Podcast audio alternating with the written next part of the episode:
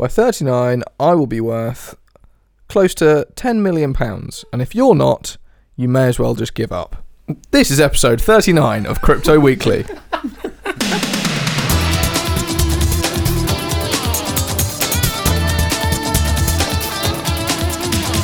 This week in the news, Tone Vays gives his real game away.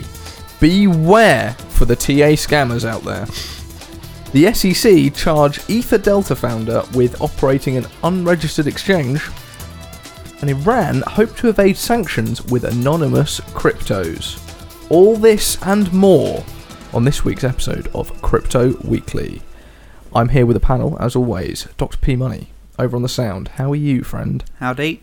Yeah, I'm pretty good, mate. Thanks for asking. Thank you very much. Mr. Bitcoin Buble, over in the corner. Oh, yeah. I'm not going to say much this week. You're hungover. Mm, A little bit. You do look a bit ropey, friend. And over in the other corner, Mr. Geordie Prince. Hello. How goes it? Very well, thanks, Ken. And you? Very well, thank you very much. G- Great to have a financial expert in the uh, in the studio as always, giving us hot takes from the financial sector in Mm, I'm- regards. I'm, to actually more of a crypto. tech specialist, Ken. I don't know if you know, but I do Unironically- dabble in the finance. From that from time Unironically, to time. in it for the technology, just like all of us. Stand up weekly. Mr. Crypto Beak, how Hola. goes it? How goes it? L not bado, mate. Perfecto. If you enjoy the show, head on over to patreon.com slash crypto weekly and throw us a few bones to help support the magic that is created in this studio. But without further ado, let's create said magic as we move on to the news.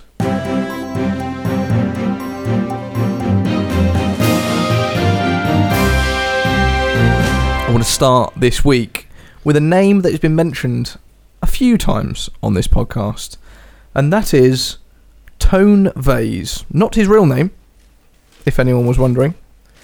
He doesn't want to dox himself, so he chose the name Tone. um, can anyone give me a rundown as to who this individual is, for anyone that doesn't know? He's a man with awful hair, Can, first and foremost.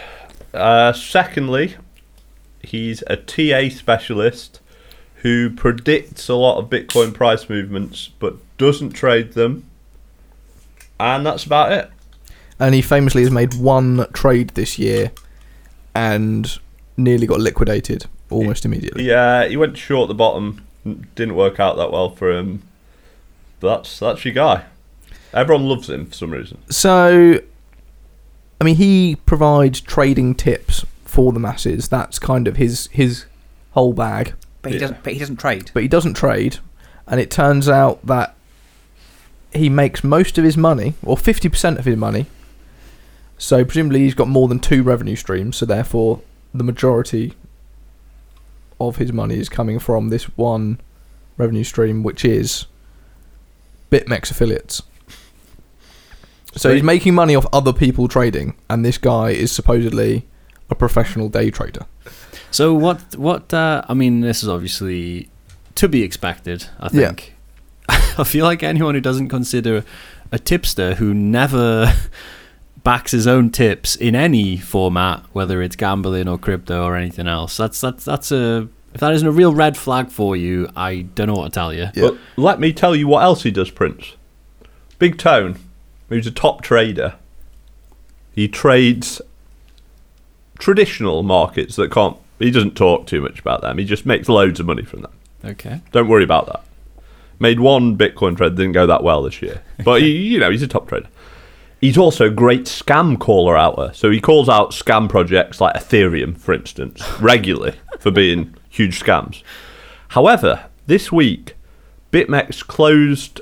BitMEX is closed to Americans. They found out he was an American citizen or something. So they closed down his account. And he went mental. He was like, half my income comes from my 900 plus BitMEX referrals, and you lot are just going to take it away from me? You disgust me.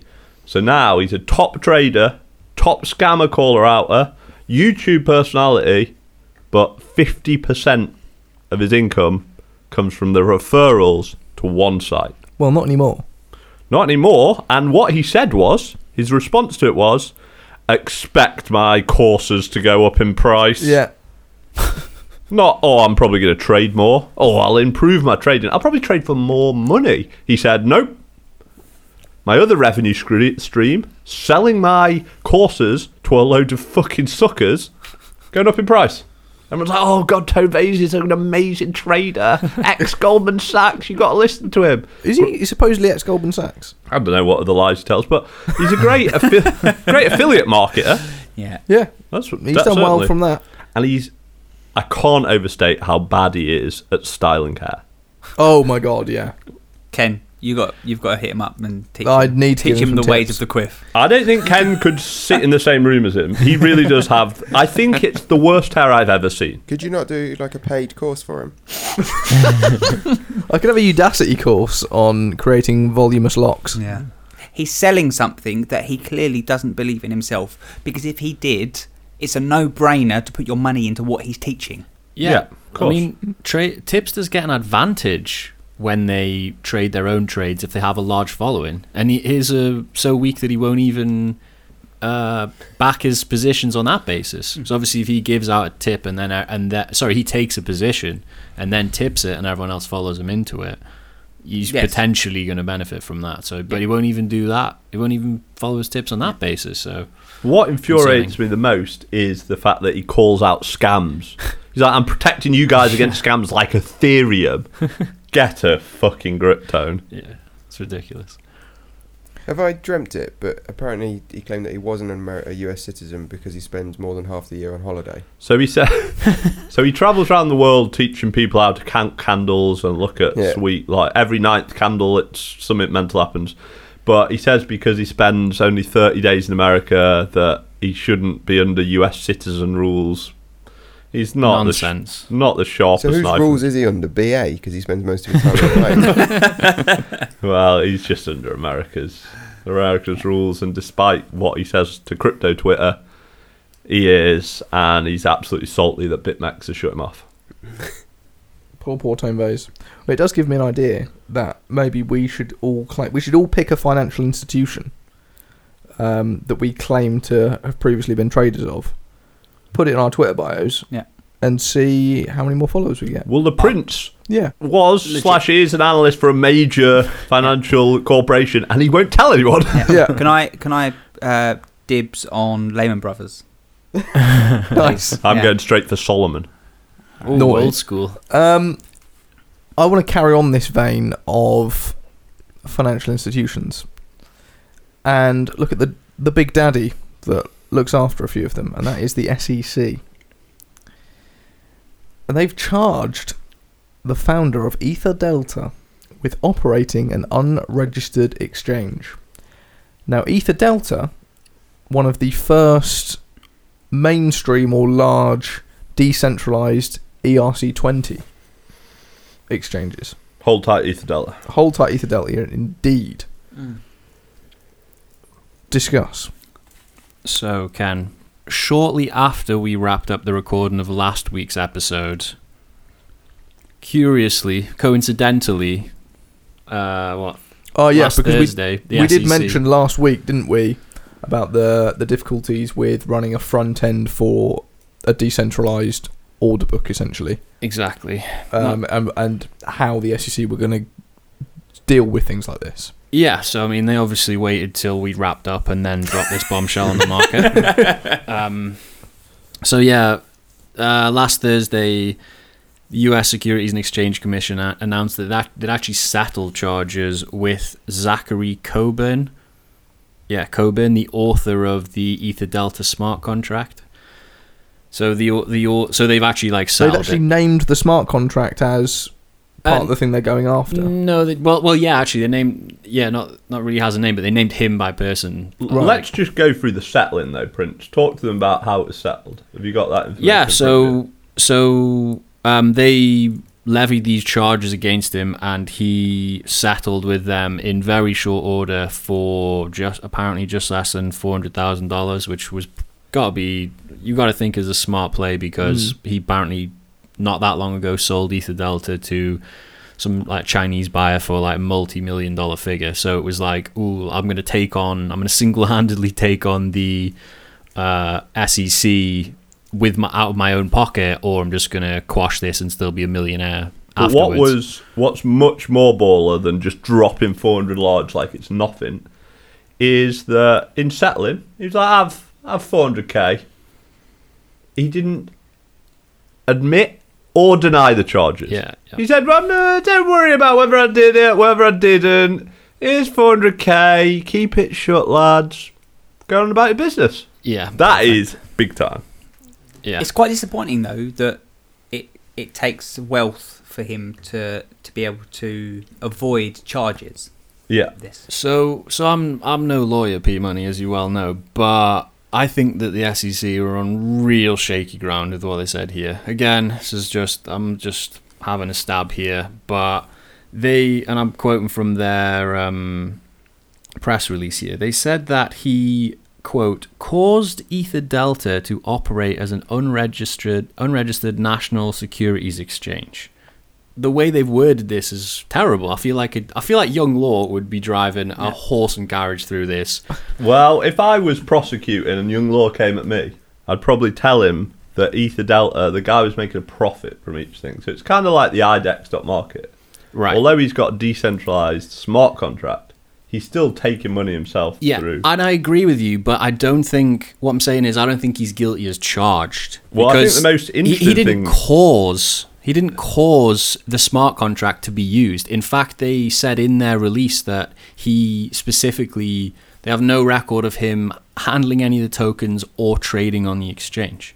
So I don't feel like he, he caused jack shit. He just set something up that people could use or not. I think it's interesting that they called it a national securities exchange. I haven't seen them define any ERC20 tokens as securities yet. So I which think- I do think they are. A lot of Yeah. them are securities to the record. But it's interesting that they can word it like So that. pa- apparently they they claim that their previous definition of the DAO is precedent for them saying that these to- the DAO tokens are securities, and it's likely that lots of other ERC20 tokens are securities. But you're right. I don't think they've they, they haven't certainly didn't name any token. They didn't say, oh, um, if you bought Ethos on. Um, one of the one of the first tokens we're looking to regulate is a security they didn't like name any by name, but they're just like, oh yeah, there's a bunch of securities on there, and um, and you caused the their exchange or whatever. So I, I personally, I, oof, I just feel like like I get the guy, I get it that the guy's not gonna just tear through his personal wealth defending this process, especially in America where you might not even get compensated for that money. You're obviously just gonna pay the 400k. But I feel like if they if it had gone to court, I just I feel like it'd have a real good shot at getting getting away from these charges. I really do. As soon as you put a user interface in front of that smart contract, you then have a centralized party that you can go after because you're you've got to host that on some server somewhere. You've got someone that you can track down and say that they're facilitating people from interacting with this smart contract. And it's kind of a similar situation to Kim Dotcom getting done for Megaupload because he had this file sharing site which people were using for illegal file sharing and he had the same argument as yourself which is look i people can use it however they want it's not my problem to police it whereas actually the american government suggested that it was his job to police that kind of thing Yeah, but they, yeah, I, yeah, I agree. But they enforce those laws so selectively. you're correct Yeah, I mean, Mhm. it's it's a joke. It really is. The the user interface aspect of it is uh, like I I very much struggle with that because it's you're they're, they're trying to protect normies from making bad like being misled into financial decisions. That's what they're trying. That's Well- what they well normally that's the, try that's and the do. party line isn't it? yeah, it in the case of Ether Delta, they failed. So, uh, but why do developers not need protection? Because just because there's not a user interface and normies can go and use it, I as an engineer could interact with an API, like a, a code level interface. Why would I as an engineer know more about financial markets and not need the protection than someone who can use, like, not being funny, Prince, but you're probably more likely to use the user interface. You, you know more about the How finance stuff than I do. you? Do you know what I mean? Like, yeah. No, I'm with you. But I, f- I don't think that it's. I think in in the case of there being a UI, particularly a UI that takes like that implements some kind of fee, especially if the smart contract doesn't implement a fee and doesn't send it Yeah. to a certain person, then it's just going to be much harder for them to prosecute just a decentralized smart contract that's put out there. I don't necessarily think that they are doing they're doing it for those reasons, but I think it's much harder to go after a just a smart contract. Yeah. I'm not sure whether they'd be able to make a case for it. Whereas it's much easier if there's a centralized UI. They Yeah. can say this guy wrote this UI, he's making money from it. The domain's in his name. Yeah. Done. Sure. But it is important to say that he didn't actually get done for anything. He settled out of court, didn't admit any wrongdoing. So they, I'm not sure. It doesn't seem like they've actually set precedent here to me. No, not, not a legal expert, but it doesn't. He hasn't been found guilty of anything. So Yeah, I agree. Page in Young Law. So we've we've defended the SEC in their a lot of the previous like rulings and pursuits and orders that they've made on this show like all the time like because previously their approach has been we're looking for pyramid schemes we're looking for outright scams we're following up on exit scams all this good stuff. And we've all sat around and said yeah sounds pretty great. Like this isn't heavy handed this is actually going to protect consumers all the rest of it. But this just feels like a complete 180 they're kind of opening this can of worms about authors of smart contracts, owners Well, of I think this one they've got very specific laws around operating operating exchanges, and this one guy is running an exchange that U.S. citizens can use that isn't registered with them, and they've sued him. I mean, uh, like, or they've taken him to court. I don't know. Like, it's not nothing to do with the decentralized aspect. This guy is profiting it, profiting from it. He ran it. It it's against the law. I feel like if he was in Russia, he probably wouldn't be paying him off. If he was in China, he'd be doing what he wants. I presume that he's probably an American citizen or the citizen of a country that Yeah. cooperates with America. Yeah. So, yeah. I mean, yeah, he's offering stuff to American citizens. He's in the place where America can have the ability to prosecute him. Paid him off. I mean, I, I don't really, I don't see that the SEC is stepping too far out of line here. So I guess my point is, it seems like previously they were aiming at the bottom of the barrel, Yeah, and there's still plenty of scams out there that I feel they should have placed way ahead of Ether Delta, which, as far as I'm aware, has never been accused of scamming anybody. Certainly, it didn't exit scam. Uh, I don't know. They just they didn't do nothing basically. yeah. And they've out of all, I mean, where were they when that exchange that we were talking about last week exit scammed? I mean, I think they were, to be fair to the SEC, they were based in Canada or something, but they would probably had American customers, so they should at least been chasing up there. It just seems like there's been this um, huge leap where there didn't really need to be one. But it, imagine how long it takes to build a case. Ether Delta's been around True. for years, so they've like they're not going to have a chance to build a case on some random shit exchange. Whereas Ether Delta, they might be doing this from the like a couple of weeks after it came out. You, True, knows? true, but think how quickly you could make a case against some of the absolute Ponzi schemes and, and such. Well, I feel like MapleChange is going to be a legal case. It's going to be criminal proceedings Yeah. rather than like a, you know, what Yeah. we're seeing here. Yeah, I just feel like they haven't gone for the um, the low hanging fruit, you know. Unfortunately, Understandable. Iran, my favourite of the Middle Eastern dictatorships. Is it? It's your number one. Yeah. I thought you were going to say holiday destination. Absolutely not, friend. They have recently uh, been on the receiving end of a few more sanctions. Uh, the greatest sanctions to date, I believe. Um, and uh, the show notes here suggest that there is one particular Iranian in general, A brigadier general, actually. a brigadier general, who says that anonymous crypto could help them evade sanctions. And if there's anyone in this studio with a hot take on this, I think it would be the Jordanian if there's prince. anyone in the world with a hot take on this. Yeah. And I would love to. you- I know you've put it in the show notes, and therefore I'd love to hear your opinion on this, you have friend. spoken about this before. People are uh, evading trade potential sanctions through Yeah. uh, crypto. And also, um, was it in Iran where Bitcoin was trading at a premium recently? Probably. yeah, I think you're right, Ken. Mm. Actually, yeah, I do think I read that. Yes.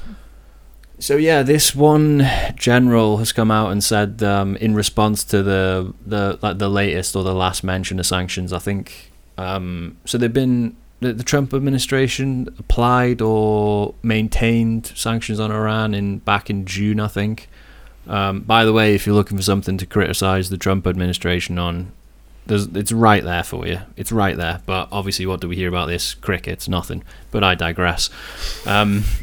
This one general has come out and said that the the interest, sorry, Brigadier General, said that they're interested in crypto because they think they it potentially they could use it to get around sanctions, as you said, which they absolutely can. And I tweeted briefly about this during the week to say that I think this is um, really good for crypto long term. Terrible news, terrible news for the world geopolitically, but really good for crypto. Uh, because you're going to have a, a I know where my loyalties lie. a really powerful, growing, burgeoning economy suddenly potentially plowing a load of its assets or um, its commercial activity into crypto. The one the one bad thing is that they appeared to be talking about developing their own crypto, which uh, to that I would say if you're trying to keep your transactions anonymous and circumnavigate traditional financial means you know, keep them off the books or out without the praying eyes of, say, America. Why would you create your own cryptocurrency? Why don't you use one of the many anonymous cryptocurrencies that are out there, or one of the non non non anonymous ones, and like the just one of the ones that can't be censored by the U.S. Just saying, lads, don't make your own. Maybe just put a few um, fewer assets in some of the ones that are already out there. Well, I'll tell you what they're doing though. They're putting on Hyperledger with a permissioned chain where they it'll be completely centralized. So they'll be able to do whatever they fucking want on there. Yeah, true. But my point is, I guess if it's permissioned, then not not everyone one will be able to query the yeah, chain. Okay, yeah. okay. Yeah, I just feel like the the kind of um, To start with, they're using it for interbank payments though. So they're- it's pretty high IQ. so they're getting guess. Ripple involved. but they're also They're creating their own Ripple, which will take them like a solid nine days. Or Yeah. so. yeah. Also, yeah, I did hear that as well. And the reason this isn't good news for Ripple is that Ripple are trying to be break into the traditional financial system, like the idiots that they are. And if anyone, if you want to deal with Iran, you, basically have to choose one of those things. You can't do both because the sanctions are in place. So unfortunately, this isn't going to pump XRP.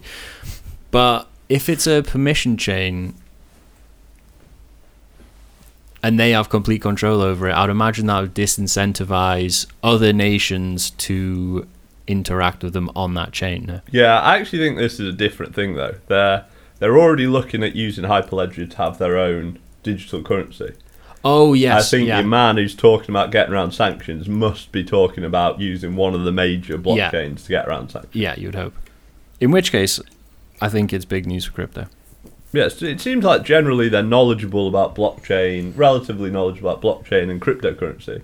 They understand the general concepts, which is pretty sweet for Yeah. like a third world dictatorship. Yeah, not they're nowhere near third world for the record. Iran?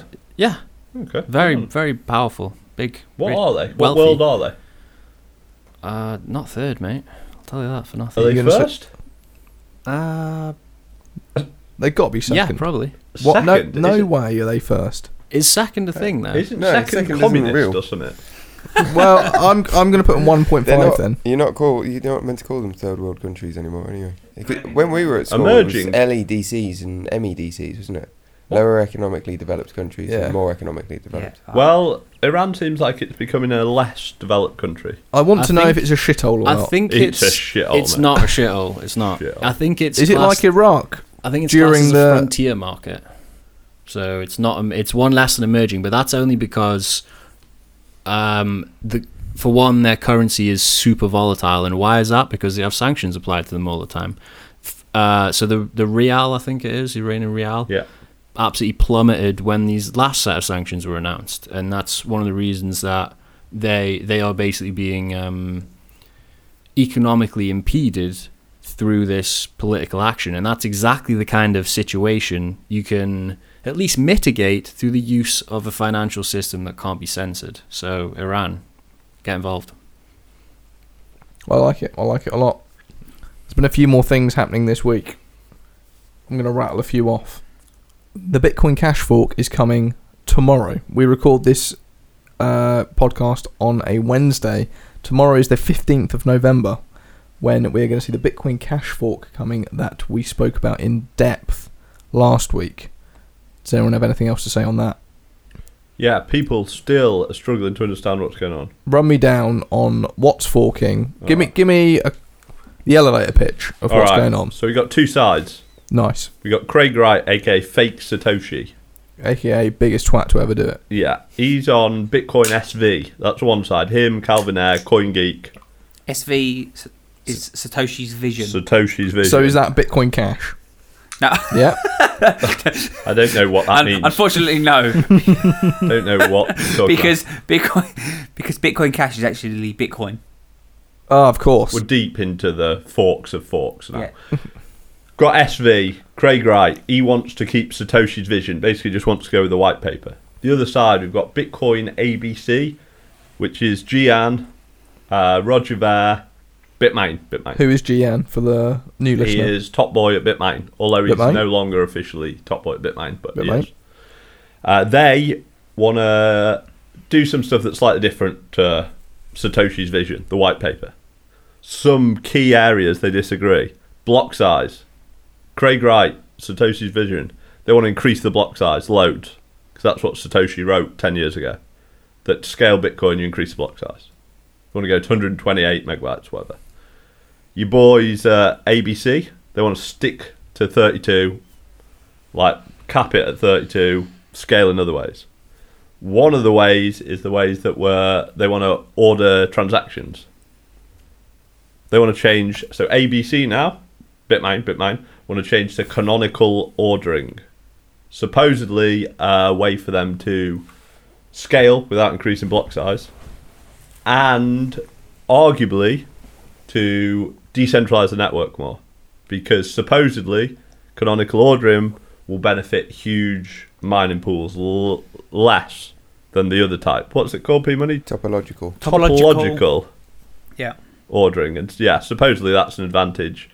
Uh, it has a canonical ordering supposedly has an advantage of decentralizing the network. Uh, the third thing they disagree on, Bitmain, Bitcoin ABC, want to add some scripting that will allow some off-chain, cross-chain, excuse me, cross-chain stuff, such as atomic swaps, which may mean that you can swap Bitcoin Cash for other Bitcoin derivatives on chain. You can across the two chains, and maybe some other super hot cross chain action. Craig Wright doesn't want to do that because Satoshi didn't say it.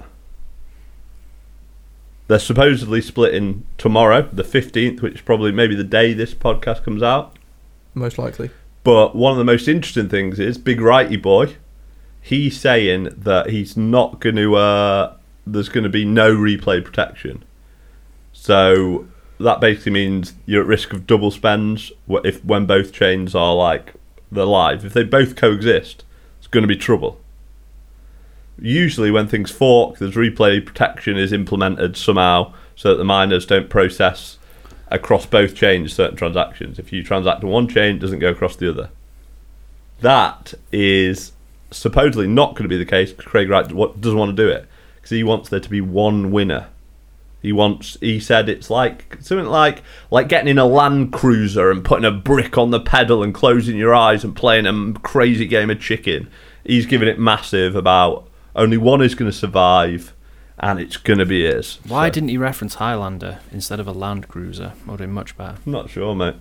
Boobs and I worked on a, on a project somewhat related to this, Extremely related to this. and um, they are heavily investing in patents. They, they've got a whole team of engineers at a, at a company working on building tools around this e- ecosystem, which is great. But also, they're spending a lot of time and money trying to patent what they're doing to stop other people from being able to do it. That last bit is obviously speculation, but why would you patent, why would you patent things unless you want to restrict access? And so, uh, what you just mentioned, I think that is reinforced by the idea that he's trying to restrict the number of other successful players in the market to make one be the true winner.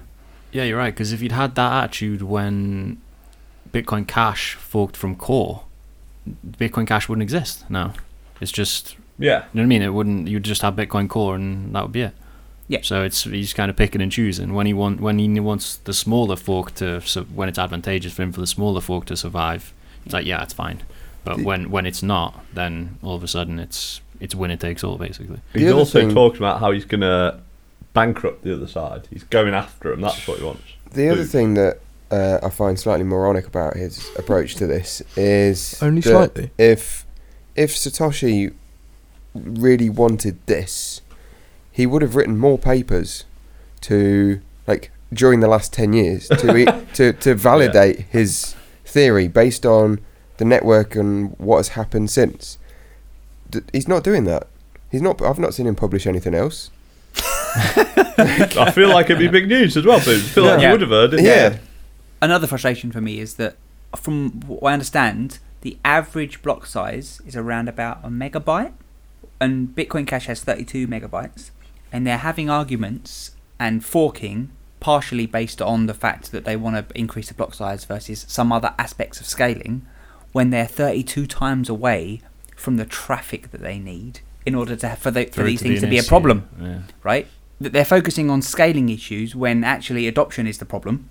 If this was a business, and and the engineers were saying, "Oh yeah, we need to scale for for 32 times the current traffic," no business, no technology business would be saying, "Oh yeah, let's get our engineers working on scaling right now." They'd be saying, "No, we need to get people using this product." True say. I think the most worrying thing about it is that there are now two parties that both seemingly have close to the power to take the other party out. They both have huge influence Yeah. over their respective chains, and both are trying to claim or think they have so much power that they can destroy the other major superpower. Now that's worrying because three months ago, these two giant powers were collaborating to run Bitcoin Cash. Yeah. So we know they had a huge percentage, maybe like they probably had the potential to have 90 plus percent of the hashing power, and they were all buddies. They were all on yachts together with a load of prosers and expensive champagne. and now it's split. We see that they've completely run the whole thing. So Bitcoin Cash was never ever decentralized. Yeah. Like these guys had complete power over it. Oh, so you're you're calling this as a complete soap opera to make to make it decentralized? Well, I think they've had. I think they've had a proper falling out. I think there was a real, like you know, these are all just rich guys with huge egos, and I think this is a true separation. But I think it's much more on egos than anything else. But what I mean is the whole farce of Bitcoin Cash coming in to decentralize Bitcoin. All it did, it clearly put it in the power of these two parties. They were complete. They were just one party three, six months ago. So two two bits of information that might help you pick if you had to pick a side as to Yeah. which one would win. Uh, one, the Bitmain backdoor, which we've talked about previously. Yeah. So the ability for them to potentially turn off miners or not or whatever. Yeah, Right.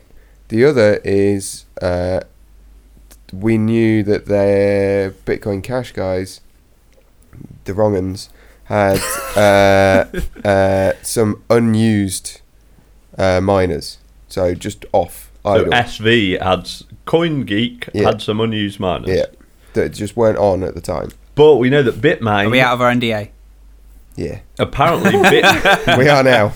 apparently Bitmain are deploying ninety thousand S9s across China at the moment, though. Woo. That's from what we understand A percentage. a percentage of what BitcoinGeek had or less, have. less than half. Yeah. So an additional Weird oh amount. 90,000 so CoinGeek got a, a lot more than 90,000. That was their target, yeah. Yeah. So that's going to be nutty. And Calvin Ayre apparently they're claiming that they're ready to lose a ton of money to put them out the race. Like they're ready just to they're saying that they think they're happy to lose more money than Bitmain are basically. That's their general thing. Like, we'll both lose money, but they'll give up first. That's, ex- that's exactly what they're saying. So This is SV, awesome. Oh. SV Yeah. are saying they're rich enough to lose more than the other side are. It sounds like the sort of contest that we might run. So yeah, it'll be exciting though. I couldn't give two fucks about Bitcoin Cash at all, but this is exciting. You've got to say. Yeah. I'm going to leave it on that.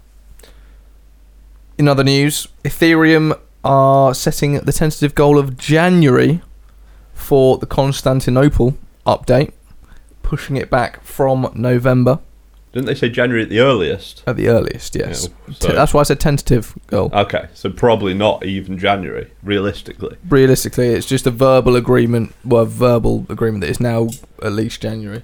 I like that. I'm just reading it now, and apparently, uh, one of the devs made the very uh, shrewd comment that maybe they should change the term they're using to update from hard fork. Which would certainly, I feel like Mm. that'd help the price of ETH with all the gremlins. It's like, oh, we're just we're releasing an update to ETH rather than a hard fork. Yeah. It's just like when you reset your computer. Yeah, just a an little update no to problem. in. Don't worry about it.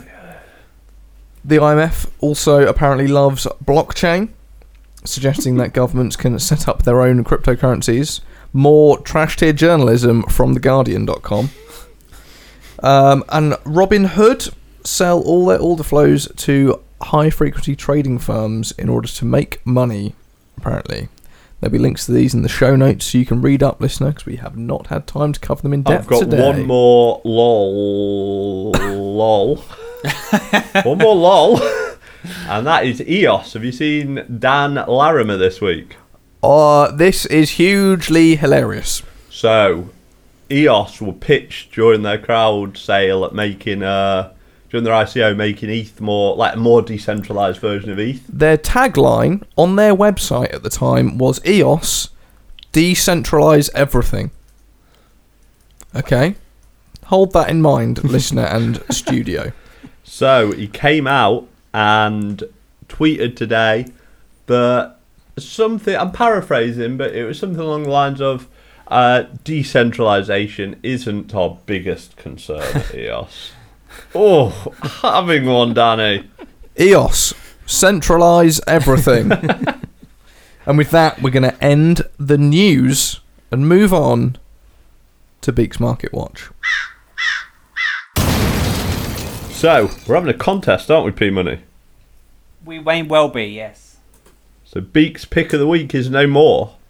The contest will be taken over, which you will soon find out about. But we are going to run through some of the stuff that's happening in the market. And what's happening in the market is a fucking bloodbath. As we speak, we're getting slaughtered. Good night, sweet listener.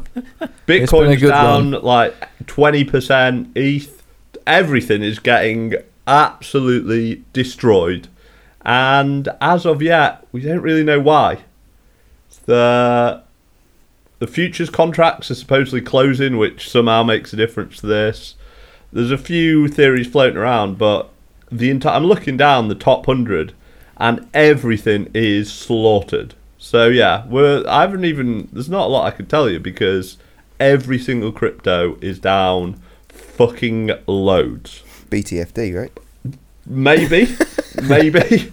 I mean, the problem is, I, no one knows what's happening yet. This is in the last probably three or four hours. This crash has happened, and it's a pretty decent one. We haven't seen a twenty percent in half an hour crash for, for a while now. It's a it's a classic. Um, so yeah, I haven't. There's not much to pick out because everything's got absolutely slaughtered. I think the stock market's getting pretty slaughtered at the moment as well when people are worried, a lot of people have been saying that they think that crypto's a hedge against traditional uh, financial instruments, basically stock market. But which may be true when there's true like fear in traditional finance world. But when things just turn bearish in traditional financial markets, people aren't going to be interested in speculative investments like crypto, and it's going to fall. And I think that's what we've seen today. And it's been, yeah, of been a bloodbath. That's all I got for you. What are Biz saying about it? Bees are saying, "Re, re, why is this happening? Oh, how do you kill yourself painlessly?" That's all that's happening at the moment on Biz. Always good to hear from the lads. Yeah. well, now we've got a balanced view of things. it's now that part of the show where we give away some tokens that we have minted.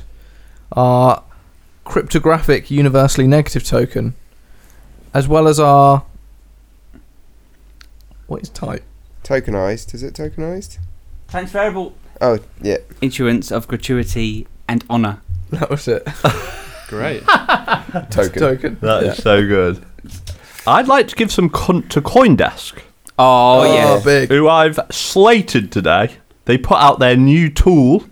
One of the tabs showed developer adoption or something, and they said Ethereum had less GitHub contributors than Bitcoin, which is false. They just chose one Ethereum uh, repository and they checked how much one out of 178, how many contributors one of the repositories out of a total 178 repositories had. And they put Ethereum in second. Seemed pretty bloody silly to me. So- I think CoinDesk have some uh, public Ethereum addresses. Oh, well, Coindesk deserves some cunt. And they are hugely biased against Ethereum and total dickheads. If you'd like to check out my thread where I soul wreck them, will they ever recover, Can No. You can check me out on Aren't Co- Twitter. Aren't at CoinDesk owned Crypto by Craig Wright? Probably. That's why. Well, yeah, he's, they're very anti Ethereum, and now they're just putting out lies in their tools. Mm. Dickheads, hold a few cunt. Thanks, CoinDesk. Craig Wright. You going to send him some cunt? I know we sent him some last week, but I think we need to. He's going to be a whale, isn't he? That lad? Oh, that's think- sensible though. DCA and Yeah. distribution. And also, um, Crypto Chamber at Wrecked Podcast. Ah, the old Wrecked Yeah. podcast boys. What are they getting? So they said that we were the best European podcast. They got that wrong there, didn't they? They Yeah. also said uh, our British accents make us sound smart, even if maybe we're not. Oof. Yeah. And say they need some cunt. And if we mint any Divi tokens, we can also give that to them. Because one of those lads said that Neo was going to top five. So hold some fictional Divi, you twat. Blown out. We, we haven't given any tight out. Dan's got some, hasn't he? Dan's got some. Dan's got some. Yeah. Um, Still, wa- still waiting on your Ethereum address there, Big Dan. Crypto's down 20%. No one deserves any time. yeah. I want to stop giving things away. Because we, I think we, we, need, we need to end the show. don't want to give any to William Shatner. Oh my god, send a load of type to William Shatner, who was defending Ethereum and Vitalik, and seems to have a relatively in depth knowledge of Ethereum, doesn't What he? a boss. If you haven't checked out Shatner's tweets, you should do. Great call, P Money. Send a load to Shatner, and he will accept them. Yeah, oh, for sure. Amazing. Oh, I'm in it. He's written down, and also, if you haven't, listen to the DJ Kurtzer song featuring William Shatner. Great listen. And with that, we're going to end the show. Good night, Dr. P Money. Thank you very much. Uh, you can follow me with the other four followers on Twitter at Dr. P Money. Mr. Bitcoin Buble has been here. Uh, at Bitcoin underscore Buble on Twitter. We've been joined by His Royal Highness. Oh, actually, can I can I plug my GitHub as well? I want to get up to more than four uh, contributors on the number picking robot, so that I can be it can be more developed than Nem, according to CoinDesk. Oh, good call. Good nice. Go on then, mate. oh yeah, Bitcoin hyphen Buble on GitHub. Thank you. His Royal Highness, the Geordie Prince. At HRH That's at HRH G E O R D I E P. Many thanks. Mr. Crypto Beak has also been with us. Hasta luego. El Twitterino is El Crypto underscore Beak on El Twitter. That's Crypto Beak on Twitter for people who don't speak Spanish. Thank you for translating. I have been your host, Crypto Ken. You can find me on Twitter at Crypto Ken Can, blowing out social media influences left, right, and centre. Up your arse. And with that, we have been Crypto Weekly. You have been informed, listener, and you're welcome.